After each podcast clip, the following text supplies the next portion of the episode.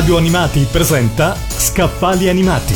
Le più interessanti novità editoriali sul mondo della TV, dell'animazione e dello spettacolo con Gianluca Bonetta. Bentornati da Gianluca ad un nuovo appuntamento con Scaffali Animati.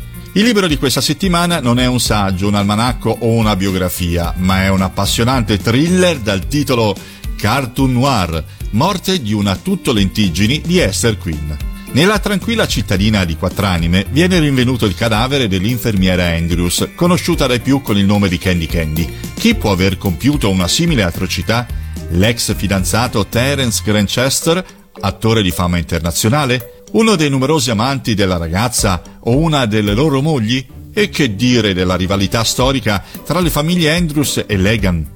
Il caso viene affidato a Nessie, consulente della polizia locale, ma la situazione si complica quando l'assassino, ribattezzato lo squartatore di Quattranime, miete una seconda vittima. Tra eroi delle guerre dei robot, streghe impertinenti e affascinanti ladri di opere d'arte, Nessie dovrà dipanare il caso per riportare la quiete nella piccola città di provincia.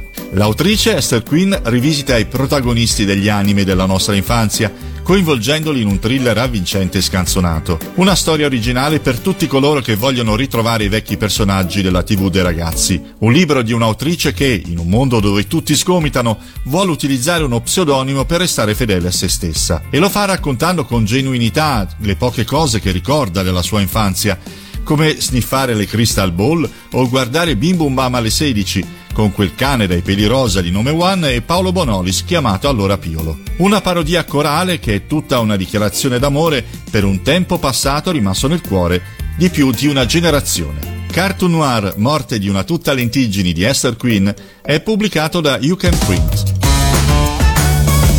Radio Animati ha presentato Scaffali Animati le più interessanti novità editoriali sul mondo della TV, dell'animazione e dello spettacolo con Gianluca Bonetta.